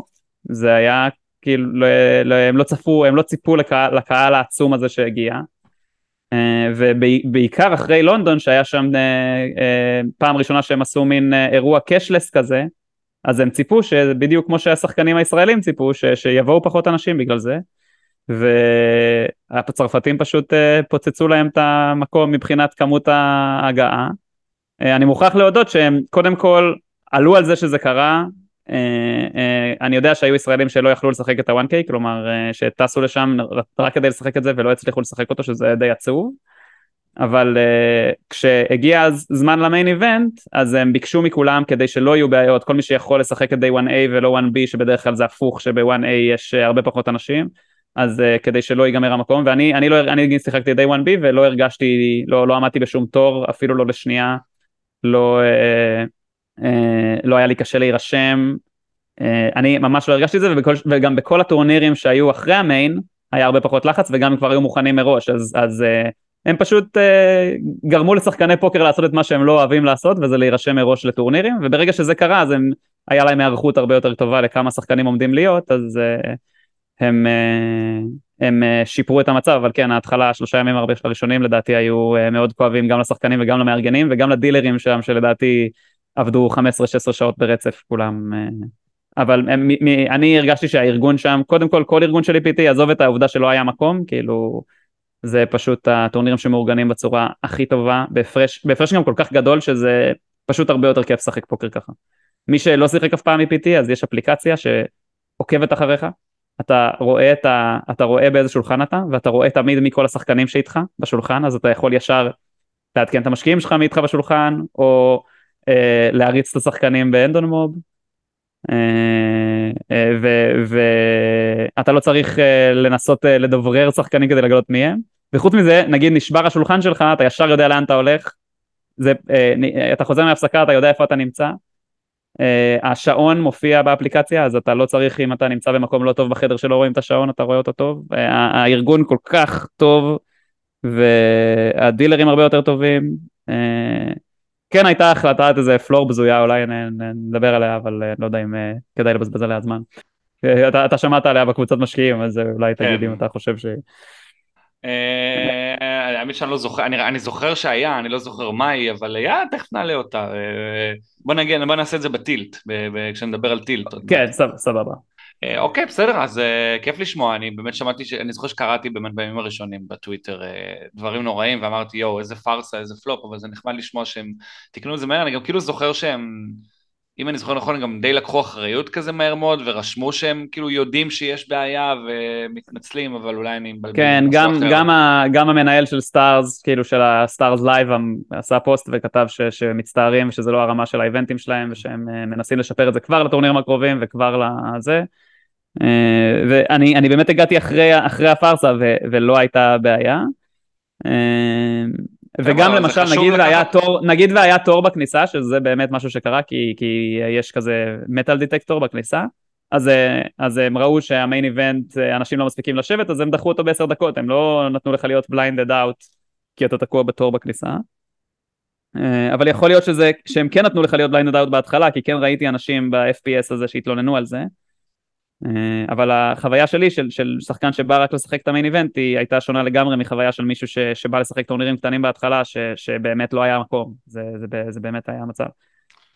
אה, מגניב, טוב, יפה, חשוב גם לקחת אחריות, ואם הם לקחו אחריות אז אה, נחמד לשמוע. טוב, בוא נדבר קצת על זה שכמו שאמרנו, אני הייתי בקבוצת משקיעים שלך והייתה לנו קבוצת וואטסאפ כזאת ש... אתה בעצם עדכנת המון, ובאמת גם קיבלת מאיתנו המון פידבקים, גם uh, היו כמה אנשים שהריצו בשבילך את ה... שאוט-אוט לפלק, שהריץ לך את ה... גם לאשד? גם לאשד, נכון, שהריץ את האנשים שאיתך בשולחן. קצת, כאילו, כמה אתה מרגיש שזה לוקח מהריכוז שלך, זה שאתה צריך לדווח למשקיעים, כי אתה גם רושם, המאזינים לא יודעים, אתה גם רושם פירוט מאוד מאוד... Uh, uh, של כל יד שאתה משחק, כלומר ממש יד אחד אתה ממש נותן איזה בכמה משפטים על היד מה היה, וככה ולפעמים הודעות טקסט לפעמים של 40 ידיים ששיחקת במהלך היום, אה, ואתה מדווח לנו, אתה... איך אתה מצליח להתנהל אז, בתוך כל הסיטואציה הזאת? אז קודם כל אני כאילו עדכנתי אתכם בסוף כל שלב נראה לי, אבל את, ה, את הידיים האלה אני רושם בכל מקרה. אז uh, תמיד אני רושם ככה ידיים, אז זה לא כזה משנה לי האם לשלוח את ההודעה או לא, כמובן שפה uh, אני די אה, כאילו סומך על החברים ש, שהיו שם שהם לא אה, משתפים את כל הידיים ששיחקתי בלי, בלי לשאול אותי אבל זה לא כזה משנה לי. אני סטרימר כולם יודעים את איך אני משחק כולם עוקבים אחרי איך, איך המשחק שלי משתנה עם השנים. אין, אין לי איזה ידיים שאני מסתיר מאנשים. אז זה לא, זה, זה, לא, זה לא מפריע לי לחשוף את עצמי למשקיעים וגם אני חושב שאם מישהו קנה ממני אחוזים ואני יכול לספק לו משהו שבכל מקרה יש לי ביד, כלומר איזה ידיים שיחקתי, איך הולך לי וזה, אז אה, זה משהו שכאילו כיף לי לעשות. וכשעליתי ליום השלישי כבר הקבוצה הזאת נהייתה לא רק משקיעים, אלא חברים, משפחה, כל מי שביקש להצטרף אה, אה, נכנס לקבוצה, וזה היה ממש, זה היה לי דרך כיפית לעדכן, כי גם יש דברים, כלומר אני לא רוצה לעדכן את כל הידיים שאני משחק בסטורי, כשאנשים עוקבים אחריי שמשחקים מולי, אז אני כן רוצה לשתף את זה למשקיעים, וזה היה דרך ממש טובה לעשות את זה. אה, כן, כן היה דברים שהרגשתי שכאילו לא עשינו תיאום אה, ציפיות שם בקבוצה, שכמה מהאנשים שהשקיעו בי בפעם הראשונה, הם, כאילו התווכחו איתי על איך שיחקתי ידיים בפרטי, שזה כאילו קצת טיפשי לעשות לשחקן שאתה מנסה שיהיה באי גיים שלו בזמן שהוא משחק. אבל uh, זה לא הפריע לי, כן? כלומר זה לא, זה לא הוציא אותי מה-A-game, זה פשוט uh, הרגיש לי משהו כמו שכאילו הייתי צריך לבקש מהם, אם הייתי רוצה שזה לא יקרה אז הייתי צריך לבקש מהם לעשות את זה, ואולי אני אעשה את זה פעם הבאה, כי כאילו, פה ספציפית זה כולם היו שחקנים טובים, אני לא רוצה לחשוף שמות כי אף אחד לא, אה, לא, לא, לא שאלתי אותו מראש לפני הפודקאסט, אבל uh, אתה יודע את הרשימה, אנשים שם, הרבה שחקנים מאוד טובים בארץ השקיעו והרבה חברים גם, אז uh, כמובן שהדעה שלהם חשובה לי ואני לא חושב שאני יותר טוב מאף שחקן uh, uh, באופן כללי מקצוען בארץ, אז זה לא... אז זה לא שאני כזה, כן. וואי, אה, הרעיון שלך גרוע, זה פשוט לא המצב, אני רוצה לשמוע מה לכולם יש להגיד, פשוט אה, לפעמים אני לא חושב שזה, שזה הזמן שבו אני עכשיו בבאבל אה, לדבר איתי על למה לא הימרתי פה עם סט 9 למשל. כן, כן, אני, גם עניין אותי בכלל איך אתה עושה את זה, כאילו, אתה אומר שאתה רושם כל יד, אתה מה, איך, איך אתה עושה את זה תכלס, כשמסתיים את היד אתה אתה רושם או שאתה זוכר חלק מהידיים? כי אני יכול להגיד לך, אני כשאני מסיים אה, יעד, כלומר, אני עכשיו אפילו חושב על אם אני אעשה קבוצת משקיעים לווגאס, למיין, אני כשאני מסיים יד, בטח יד שניצחתי ואני גורף צ'יפים, קודם כל לוקח לי חמש דקות להירגע מה, מההתרגשות ולאסוף את כל הצ'יפים, לסדר אותם כמו שצריך, ועד שזה קורה אני כבר בטח שיחקתי עוד איזה יד ואני שוכח, כלומר מה, אתה מסיים את היד, אתה ישר פותח אז... את הטלפון, כותב, אז uh, תכלס כן, כלומר קודם כל הטלפון על מצב טיסה בזמן, ה, בזמן השלב נניח, זה גם משהו שעשיתי פעם ראשונה תכלס בטורניר הזה, אבל אה, גם אם הוא לא על מצב טיסה, אז אני, אני פשוט, יש לי note כזה שאני, שאני תמיד כותב בו, לפעמים אני, יש טורניר שאני כותב רק ידיים מעניינות, ויש טורניר שאני מחליט לכתוב את כולם. אה, גם עשיתי איזה כמה, שלוש ארבע פעמים עשיתי מין בלוג כזה שעוקב אחרי כל הידיים שאני משחק. אמ, אז הנה אסי בדיוק כתב לי שאין לו שום בעיה שנגיד שהוא היה אחד המשקיעים, אז תודה רבה לאסי שהשקיע. אחלה אסי. זה, זה, זה כאילו בהתחלה לא, לא הייתי מצליח לכתוב את כל הידיים, כי פתאום האקשן היה מגיע אליי וכולם היו אה, זה, אבל שיחקתי, משער, לא יודע, 200 טורנירים live ב-2018 ו-2019 כשגרתי בארצות הברית, ואז פיתחתי כבר את היכולת לעשות את זה, אני כותב את זה ממש מהר, ואני גם, אני גם, אם הייתה יד לא מעניינת אז אני כאילו כותב, פתחתי זה, קיפלו לסיבית, לא כאילו, אני לא אשקיע בכתיבת היד, ואז אם אני צריך להשקיע באיזה כתיבת יד, אז לפעמים אני פשוט כזה... מנסה להיזכר בלוח לפני שעוד קיפלתי, אתה מבין? נגיד אני רוצה לקפל ריבר, ואני רוצה לכתוב את היד כדי לשאול מישהו עליה, או כדי סתם, כדי לכתוב אותה בנוטים שלי, אז אני פשוט אה, חוזר על עצמי, חוזר על הידיים קצת בראש, ואז אני יכול לכתוב את זה גם ארבע ידיים אחר כך, כאילו, מתי שיהיה זמן, מתי שיהיה זמן מת כלשהו. כן. אבל. אוקיי. ו... אבל כמובן שלא חייבים לכתוב כל יד, אין, אין, אין, אין לזה באמת יתרון בלכתוב יד שבו פתחתי אסקינג וקיפלו לי לסיבט, אין בזה, זה לא מעניין אף אחד. אבל uh, אני חושב שלמשקיעים שלי זה דווקא כן נותן משהו, כי זה נותן להם לראות כמה פעיל הייתי בשלב, או כמה לא פעיל הייתי בשלב. כאילו, היה נגיד, היה נגיד, uh, השלב הראשון של יום שתיים היה כאילו אחד השלבים החולים ששיחקתי בחיים, כאילו, גם פתחתי כל יד וגם העפתי שחקן בכל יד. זה היה פשוט לא הגיוני, כאילו, מה, מה שקרה שם מבחינת כמה רצתי טוב. ורציתי שהמשקיעים יהיו חלק מזה, כאילו, אה, גם הדחתי את אלוף איפיטי לונדון, זה היה כזה יום, יום כזה שהתחיל כל כך טוב עבורי, שכאילו לא, לא, לא דמיינתי שזה יכול להיות כזה טוב, שכאילו הייתי עם הרמה שמובטחת בכסף בערך עשר דקות לתוך יום שתיים, אז כאילו, ש, כשלא התחלתי אותו עם כל כך הרבה צ'יפים, אז אה, זה היה ממש אה, משהו שרציתי שהמשקיעים יהיו, יהיו חלק ממנו, אז העובדה שרשמתי כל יד שם דווקא יצא שכאילו, אתה יכולת למשל לקרוא את ההודעה ששלחתי ולהגיד, יואו, איזה מטורף, תראו מה הולך, כאילו, זה, אני, אני לא יודע איך חשבת, אולי אתה בתור משקיע יכול להגיד לי איך אתה חושב שזה הרגיש מהצד שלך. אני יכול להגיד לך שגם, אני חושב שיום שתיים, נראה לי ששיחקת תוך כדי שעבדתי מהבית, אז הוואטסאפ היה פתוח לי במסך אחד, והעבודה במסך אחר, ואני חושב ש... בשלב מסוים מה, מהמתח ומהלחץ כזה, אז אתה יודע, כזה, אמרתי, טוב, אני עושה הפסקה חצי שעה בעבודה, אני מחכה שאלון ידווח, אני הולך, אני אכין לעצמי צהריים בינתיים, ואז כשאתה, כשאתה מקבל את ההודעה ממך, שמע, זה מכניס לך לאדרנלין, אני בכלל ממליץ לכל מי ש... כל מי שנוסע לשחק בחו"ל ובא לו בא לו לחוות את החוויה הזאת עם עוד אנשים, אפילו עם החברים שלכם, וואלה, אתם יכולים כזה בשביל הסבבה למכור כזה 10-20% מהאקשן ל... לא יודע, לארבעה חמישה חברים הכי טובים שלכם ולפתוח קבוצת וואטסאפ ולעדכן, זה כיף לאללה החוויה הזאת. גם, אני מניח שגם לך זה היה כיף וגם למשקיעים, זה ממש כיף לחוות את האקשן יחד איתכם, בטח אם אתם הולכים לשחק טורניר גדול, לא EPT מיין, לא יודע, WSOP כאלה, אז נראה לי שזה ממש ממש מגניב. אמ, זה גם באליפות ישראל, אני חושב שהשקעת וגם באליפות ישראל, נכון? אז כן. באליפות ישראל, אה, באליפות ישראל נתתי אופציה רק למי שהיה המנוי שלי שנתיים ומעלה להשקיע, ו- וכמה רצו, כי לא, אני לא צריך למכור אחוזים באליפות ישראל, אז uh, עשיתי את זה בשביל, ה- בשביל הכיף, והרגשתי גם שזה דרך ממש טובה עבורי לתת uh, כאילו בחזרה לאנשים ש- ש- שנותנים לי, uh, כאילו, הרבה שנים, אז...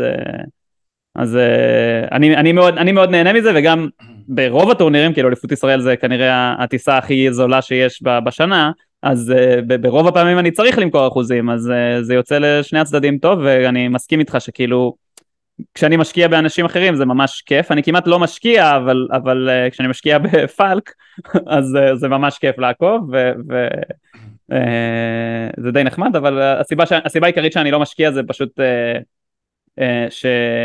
יש לי תקציב פוקר ואני פשוט כרגע פשוט מעדיף שהוא יהיה על עצמי. אם אני אשקיע עכשיו נגיד עשרות אחוזים באנשים שונים בשנה למרות שנגיד אין לי שום בעיה להשקיע בכל שחקן מקצוען כי אני חושב שכמעט כל שחקן מקצוען יהיה רווחי בכל field live שהוא ילך לשחק. אז, אז אני חושב שזה השקעה כאילו כלומר אולי נבונה מבחינת כאילו ROI אבל לא נבונה מבחינת העובדה שזה ישפיע על הבנקרול שלי וכמה אני אוכל לשחק בהמשך. כן, כן, אתה, בסוף אתה רוצה לשחק כמה שיותר. לא, אני רק אגיד משהו אחד על השקעות, ש, שמבחינת טורניר שאתה משחק בו, אז דווקא הייתי שמח להשקיע בכל השחקנים שהייתי יכול בטורניר הזה, כי זה מוריד שונות. אז אה, זה, זה קצת כמו שכל השחקנים באיירולרים עושים, כל מי שמשחק את ה-25K ב-EPT, הם כמעט כולם משקיעים אחד בשני מלא כסף, ואז יוצא, נוצר מצב די מגעיל, אבל נוצר מצב שבו הרבה שחקנים בעצם אה, משחקים ביחד נגד השחקן החובבן, כי הוא היחיד שבטח לא היה צריך למכור אקשן כי הוא עשיר. כן, שזה גם... אה, אה, בפיל, גם... בפילדים, בפילדים קטנים זה, זה קצת מוגזם כמה שזה יוצא לטובת המקצוענים, אבל ב field של 8,000 שחקנים, אם החלפת עם חמישה שחקנים אחוזים, אז uh, פתאום יש לך הרבה יותר סיכוי להיכנס לכסף או לקבל קצת כסף בחזרה, למשל אספן החל, uh, החליף 43 אחוז לדעתי במיין איבנט בניצחון, אז uh, uh, הוא גם חשף את זה, אז uh, כן. זה, זה גם די נפוץ, במיין איבנט זה הטורניר הכי נפוץ לסוואפים, אז... Uh, Uh, כן, טוב, מתישהו באמת, uh, אולי נקדיש באמת איזה אייטם לסוואפים ואחוזים. בואו נדבר קצת על, שנייה טיפה, על, לפני שנצלול באמת קצת לעולמות הטילט והמנטל גיים, שזה גם יהיה האייטם האחרון שלנו לפרק. קצת על live מול אונליין, אתה משחק הרבה יותר online מ live. קצת איפה אתה נהנה יותר, איפה אתה מרגיש שיש לך יותר edge, אה, אם אתה רוצה לשחק יותר live אה, לעומת, אה, כאילו אולי להגדיל את האחוזים שאתה משחק live מול האונליין, בוא תשתף אותנו קצת בחוויות האלה. אמ, הייתי שמח מאוד לשחק רק live. זה, זה, זו האמת, אם הייתי יכול לשחק רק live, הייתי משחק רק live, אני משחק אונליין, אני מאוד אוהב להיות, לשדר כשאני משחק אונליין, אבל אני משחק אונליין בעיקר כדי להשתפר, וכדי uh, לשמור על כושר בזמן שאני לא משחק live, אני אוהב יותר לשחק live, ואני uh, חושב שאונליין זה יותר uh, uh, להשתפר תיאורטית ופחות, ב, ופחות להרוויח, כלומר דיברנו על זה קודם, אבל uh, בוא נגיד ה edge ה edge ב online הוא הולך ויורד בכל שנה, וה edge ב live לא יורד, כאילו הוא נשאר אותו דבר. השחקנים החובבנים תמיד ימשיכו להיות חובבנים והם תמיד ימשיכו לא, לא לדעת איך לשחק נכון ברגעים החשובים, והם גם תמיד יהיו שם ברגעים החשובים, כי יש הרבה יותר חובבנים ומקצוענים, אז live uh, יישאר, uh, uh, יישאר רווחי לשחקנים וגם הרבה יותר כיף פשוט, uh, טוב, זה, זה, זה עניין של אולי דעה אישית, אני חושב שלשחק live זה פשוט הרבה יותר כיף. אני לא מכיר הרבה אנשים שנהנים יותר מ online מ live. אז אולי... הקשבתי, uh... נראה לי שברק, נראה לי שברק uh, ב, ב, התארח בנאץ, sorry על, על ה shout-out. לא, הכל טוב, אנחנו זה, אז אני חושב שהוא אמר שם בריאיון. אנחנו אוהבים לפרגן למתחרים שלנו. שהוא מעדיף אונליין. אה, יש, כן, יש מצב שהוא אמר את זה, אה, רק רציתי להגיד שאנחנו אוהבים לפרגן למתחרים שלנו, גם לא מתחרים, אתה יודע, למקבילים שלנו. לנאץ היה להם אחלה פרק עם אה, עמית אשכנזי לפני, לפני שבועיים, אנחנו נזכור לך את זה אשכנזי, שב-2020 הזמנו אותך וסירבת לבוא, אבל סתם, הכל טוב, אחלה עמית אשכנזי. זה נתן לי, נתן לי פוש אולי לחשוב, לפנות אליו שוב, אולי הוא יסכים לבוא. Um, עוד דבר אחרון, סליחה, לפני שאנחנו נכנסים קצת לעולמות ה mind game וטילטים וזה, cash, uh, הרבה מהחבר'ה ש... הרבה מהחבר'ה שבאמת היו, נקרא לזה מקצועני טורנירים uh, בשנים האחרונות, אני רואה שהמון מהם עוברים ל cash, חלק ל cash hold'em, חלקם גם cash uh, או מהחמש קלף או מהשש קלף, אה, ואתה לא כרגע עושה את ה shifting הזה, אתה נשאר ב... רק בטורנירים. אתה יכול קצת לשתף על אה, למה, אה, אם יש כוונה לשנות את זה? כן, אני חושב שקודם כל זאת החלטה מאוד מאוד הגיונית כלכלית להרבה אנשים. בקאש אה, יש כסף, ובטורנירים מאוד קשה להרוויח אה, אה, בטווח קצר ובינוני ואולי רק בטווח ארוך אתה מצליח לראות את, ה, את הרווח וזה לא מתאים לכל שחקן שתלוי בזה, ב, תלוי בזה עבור ההכנסה שלו. אז uh, כשאנשים משחקים קאש uh, או מה, לא משנה אם זה כמה, כמה, איזה הווריאציה שלו מה, אז הם מנסים להרוויח את המשכורת החודשית שלהם ולי יש משכורת חודשית ממקום אחר אז אני לא צריך את ההכנסה הקבועה הזאת מקאש שבוא נגיד בקאש הגרף שלך אמור להיות אה, יחסית אה, עולה באופן אה, סדיר, אולי באומה קצת פחות, כי השונות גבוהה יותר, אבל בהולדם בטוח, ובטורנירים הגרף שלך הוא הפוך, הוא רק יורד עם קפיצות ענק כשאתה עושה פיינל. שיני מסור כאלה. בדיוק, אז, אז אני מבחינתי הגרף העולה הקבוע שלי זה המשכורת שלי מתכנות, שאני מאוד נהנה בעבודה שלי ומאוד מבסוט על כך שהם נותנים לי את האופציה לאזן בין בוקר לעבודה. והשיני מסור שלי הם אה, שם, אני מקווה ש, שעוד מעט, אה, שלא רחוק היום מהשן הבאה במסור. אמן. וכמובן שגם אני לא אוהב קאש, אז אם הייתי אוהב לשחק קאש הייתי עושה את זה בכיף שלי. אני אוהב לשחק קאש עם חברים בבתים, זה אחד הפעמים היחידות שאני משחק פוקר בישראל, זה שכשאני הולך לשחק קאש בבתים של אה, חברים, שאוט אאוט לתום שמזמין אותי לפעמים. ו... אה, וגם ראיתי אותו ברחוב היום. אז, אה, אני חושב שאני רב עם אה, תום בטוויטר פעם ביום. בטוויטר כן, אתה רב איתו בטוויטר. פעם ביום אני ותור רבים, אחלה תום, כן, אבל אני בעיקר רבים על מעמדו של פרנזי פיירו במכבי חיפה.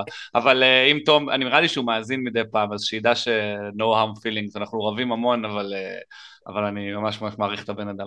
אמ, אני גם מאוד מעריך אותו וגם כאילו שאוט אאוט לעובדה שכאילו הוא בן אדם בצד השני של המפה הפוליטית, שאין אה, הרבה כאלה בחיים שלי שאני יכול להגיד שאני חושב שהם אה, מבריקים, והוא אחד מהם שאני חושב שהוא מבריק, ואני מאוד נהנה להתווכח איתו על אה, פוליטיקה, למרות שזה מגיע לווליומים גבוהים לפעמים. כן, אני גם צריך להגיד, כשעכשיו אלקנה לא פה, אין את הצלע הימנית שמאזנת אותי בתקופה הזו, בעצם אה, הבאתי עוד שמאלני איתי פה לפודקאסט, אבל אנחנו לא ננצל את זה לפרופוגנדה, ונעבור מפה נראה לי, אם כבר דיברנו על, אה, על מצב הפוליטיקה וכמה הוא מכניס אותי לטילט, אז בואו נדבר קצת על אה, טילט, כי הייתה לי שיחה איתך על זה לפני uh, כמה ימים, uh, שוחחנו על... תשמע, אני נכנס לטילט מלא לאחרונה, אני לא שולל שזה גם באמת אה, נגזרת של אה, מה שאני מרגיש כלפי מה שקורה בארץ לאחרונה, ו... אה, אבל אני מרגיש שאני נכנס לטילט המון, המון, מדברים שאני לא אמור להיכנס אליהם בטילט, וכמובן שזה עזוב בחיים, בוא נדבר שנייה על הפוקר. אני כל פליפ שאני לא עובר, אני לא מראה את זה לרוב הפעמים, כן, אולי אם אני. אולי אם כשישבתי ושחקתי אונליין בבית, אז הייתי, אתה יודע, זורק איזה קללות על המסך, אבל אני יושב בטורנירים של פוקר ואני לא עובר אול אין עכשיו גדול, או אני מפסיד יד גדולה, אתה יודע, אני מחייך כלפי חוץ, אבל אם בעבר זה כזה, אני מחייך ואני... אה, ואני באמת, אני מחייך ואני אומר, יאללה, מה יש בזה, אני נהנה פה, אני יושב עם חברים, אני צוחק, אני לא מצליח, אתה יודע, אני לא מצליח להשתחרר מזה, וזה, וזה לא רק שאני לא עובר דברים, באמת כל מיני דברים קטנים בשולחן, כמו שאמרתי מקודם, עם שחקנים שלא הופכים יד באולין, או אתה יודע, שחקנים שאומרים משהו לא במקום, כאילו פעם זה היה עובר לידי, ואני שם לב שלאחרונה אני יותר בטילט, אמ, ואתה דיברת איתי קצת באמת על, על, על השינוי מנטלי שגם אתה עשית, אני אשמח קצת שתרחיב וננסה אולי לפתח סביב זה שיח עד, ש, עד שיגמר לנו הזמן בזום שוב פעם ואני אשלח אותך לישון, כבר תכף, אה, כבר 12 בלילה עוד רגע. Uh, סבבה, אז קודם כל אני התחל, התחלתי לאחרונה, או לא לאחרונה, בחודשים האחרונים כבר, לפצל את הזמן שבו אני לומד פוקר לחצי, שבחצי אחד אני לומד פוקר כמו שלמדתי עד עכשיו, ובחצי השני אני מנסה להשתפר uh, מנטלית. Uh, קודם כל, אני, אני חושב שאחד הדברים שאני עושה ריוויו לעצמי כזה, ש, שזה, זה שיש הרבה, יש לי הרבה דליפות שהן פשוט מנטליות, כמו לשלם מהר מדי, לשחק מהר מדי באופן כללי, uh, uh, להינעל תיאורטית על, על משהו ולא להבין איך, איך, איך אני, גם אם אני טועה תיאורטית, או אם אני, או אם פשוט, זה פשוט לא נכון בספוט, הנכ, uh, בספוט הזה, כי השחקן הזה אין לו בלופים, או כי השחקן הזה אין לו value, כאילו, יש, יש, יש, פשוט, יש פשוט מקומות ש, שזה כל כך obvious, ש, שאם לא היית נעול על, על משהו שהחלטת בפלופ, אז uh, היית משחק אחרת את הריבר, והרגשתי שזה פשוט בגלל כל מיני דברים, ו, וגם ה... Uh, uh, המאמן החדש עזר לי לראות הרבה דברים כאלה, ש, שפשוט uh, הלוגיקה, הלוגיקה לפעמים פשוט אמורה להיות להשתנות לגמרי כשאתה נמצא במצב מנטלי טוב, ו, ואני רואה פשוט ידיים ש, ש, שאני שיחקתי בעבר וגם עדיין משחק, ש, שהייתי אמור למצוא, הייתי אמור למצוא איפה אני פשוט לא קרוב בלוגיקה, והסיבה שלא הייתי זה כי לא הייתי שם מנטלית, כי uh, אני, אני ורועי בר למשל, חברים מאוד טובים, והוא היה הפלור שלי באליפות ישראל, והתווכחנו על איזה משהו, על האם צריך שיהיה רידרו בשלושת השולחנות האחרונים של האיירולר. ואני חשבתי שזה מאוד הגיוני שטורניר עם 45 אלף יורו למעלה יהיה אה, רידרו, למרות שזה היה ממש גרוע עבורי שיהיה רידרו, בגלל שהייתי בשולחן הכי טוב. וזה היה נראה לי הגיוני, הגיוני שיהיה רידרו, והתווכחנו על זה, בסוף היה רידרו, אבל העובדה שהתווכחנו על זה הוציאה אותי מאיזון באופן לא, לא סביר בכלל, וזה היה אחד הטריגרים ש, שגרם לי להבין שאני חייב לעבוד מנטלית חזק ממש על המשחק. ואני עובד על זה מאוד קשה, מקשיב uh, כאילו, לפ... סיימתי האמת להקשיב לכל הפודקאסט של ג'ייסון סו וקורא את הספר שלו עכשיו, שהוא יודע, כנראה המאמן uh, המנטלי המוכר היום בעולם הפוקר. Uh, ויש המון קונספטים ש, שאני מנסה לקחת ממנו וגם uh, מנסה לקחת מחברים, uh, יש הרבה חבר'ה שהם, אני חושב שהם חזקים מאוד מנטלית, חסון למשל. ושאני אה, מסתכל עליהם משחקים מבחוץ ואני רואה, ואני רואה ש, שהם מצליחים, אה, אני לא יודע איך אה, להגדיר את זה יותר טוב בעברית מלהיות, כי באנגלית קוראים לזה presence, אז בעברית אולי נוכח. כן, נוכח. כי לפעמים אתה לא צריך, אתה לא צריך לדעת איך, איך, לשחק, איך לשחק, אלא אתה צריך לדעת איך להקשיב לאינטואיציה. ואני אה, למשל גיליתי באמצעות אה, מחקר עם, אה, עם המאמן שהסיבה שאני משחק מהר זה כדי שאני אוכל תמיד להגיד שזה בגלל ששיחקתי מהר אם עשיתי טעות ולא ש... כדי שאני, כי אני לא רוצה להתמודד עם הטעות בספוט הענק הזה. אני לא רוצה להתמודד עם אחרי זה לדבר עם אנשים, להגיד להם שחשבתי על זה ארבע דקות ואז עדיין החלטתי לעשות את מה שעשיתי. ואחרי שהבנתי את זה לאחרונה אני חושב שהיה רק spot אחד בכל ה-EPT main בפריז ששילמתי אחרי פחות מ-30 שניות ב river. Uh, זה, זה היה spot שבו החבאתי, החבאתי overpair. והפסדתי את היד ואני מאוד עצוב ששילמתי שם מהר.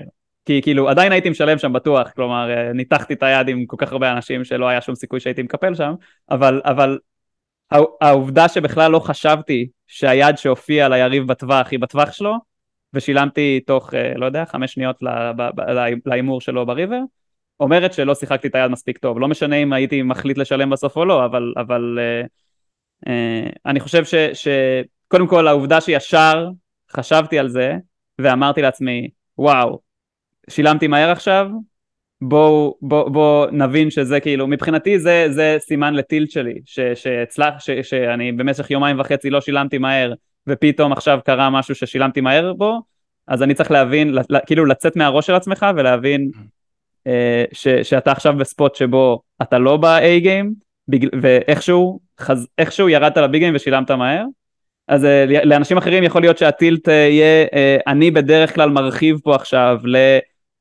four-bet light, או אני עכשיו לא מקפל king jack off ל three-bet אחרי שפתחתי מ under בגלל שהתעצבנתי על היד הקודמת. יש כל, כל אחד והדליפה שקורית אצלו כשהוא, כשהוא ב tilt, אבל אחד הדברים הכי חשובים כשאתה, כשאתה מגלה את זה, זה לזהות את זה מיד, ולנסות להגיד לעצמך בראש מה, ה, מה הנטייה שלי בדרך כלל שהדבר הזה קורה, וברגע שכבר אמרת לך את זה, אז הגוף שלך כבר יירגע קצת, הוא יבין הוא יבין שאתה הולך להיות בספוט, אה, ש, ש, ש, שאתה בדרך כלל עכשיו נכנס לטילט, ואז תנסה לעשות את ההתאמה ההפוכה, נגיד, אה, כמו ש, שהרבה אנשים אומרים פשוט לייצר טווחים, שזה הרבה יותר קל, אבל אפשר גם פשוט להבין מה בדרך כלל אני נוטה לעשות כשאני בטילט, ולהתחיל לדבר על עצמך, לעצמך פשוט בראש.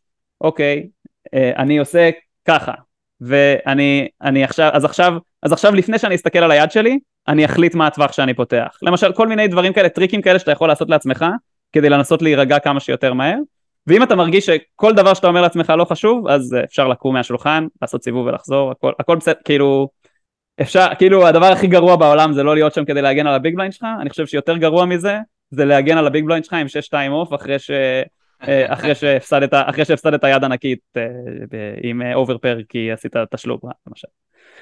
כן, מי מאיתנו לא מכיר את הסיטואציה הזאת.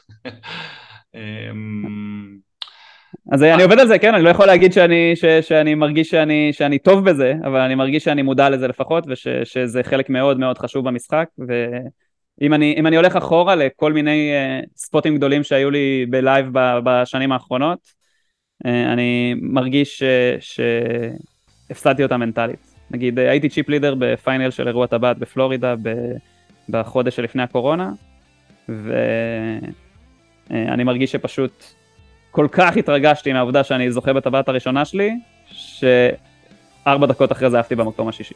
כאילו, זה, זה, זה דבר, דברים, דברים, ש, דבר, דברים שהיום בדיעבד, אין, אני לא אפילו לא, לא אגיד שאני זוכר עדיין ספציפיות וגם עפתי שם, עם, כאילו, הפסדתי, דרכתי על אסים, אבל ה, ה, הדרך שבה ניגשתי לזה, היא הייתה פשוט שונה לגמרי, ואני מרגיש שהיום אני מוכן יותר ל, ל, לשחק נכון ברגעי, ברגעי האמת, ואני מקווה שאני אהיה עוד יותר מוכן עד שאני אגיע לרגע האמת הבא.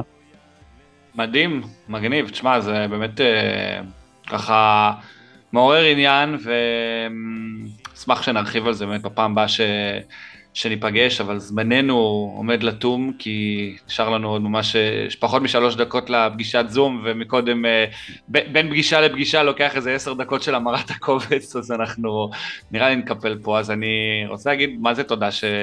שהתארחת, היה ממש ממש כיף. אני תמיד שמח להיות אצלכם, זה כיף ממש.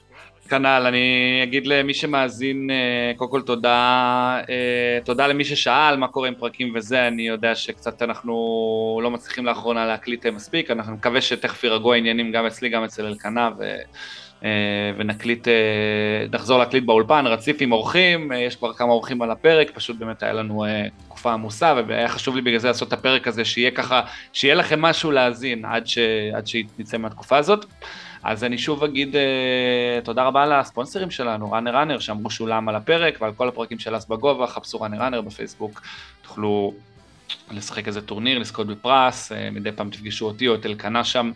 Uh, שוב אלון, תודה שבאת, אני מאחל לך לרוץ טוב עד וגאס, וקודם כל החתונה, שהכל יתקתק כמו שצריך ושיהיה לך רק טוב. תודה רבה, תודה רבה. בכיף, ובטח אולי, לא יודע, אולי נעשה, נראה אם נעשה לך פפרצי משם, בטלגרם שלנו, אה, כמו שעשיתי בכיף, תעשו מה שבא לכם. מעולה, מעולה. אה, וזהו, אבל תראה, אני... ואל תיכנע, תבוא, תבוא לאונליין פעם ו... תשחק את ה GG Masters פעם בכמה שבועות, הכל בסדר, אל תיכנע. סבבה, אני, אני אשקול את זה. קודם כל, כל בוא נתחיל לאסוף כסף ל main. אה, דברו איתי לגבי אחוזים וכו'. אה, אני אתן לך להגיד את מה שאלקנה אומר, אבל אתה יכול גם להגיד את מה שאלקנה אומר, ואתה יכול גם להגיד משהו אחר אם אתה רוצה, אז אני אגיד, אה, תרוץ טוב גם בשולחנות, בעיקר בחיים. ובפריז שילמתי עם אס בגובה בקופה של 200 big, אז אס בגובה זה לפעמים יד לשלם אותה. מעולה, מעולה. יאללה אחי, יאללה ביי. לילה טוב. לילה טוב. לא יד לשלם מיטה כולה זה אס בגובה, אס בגובה, לא יד לשלם מיטה זה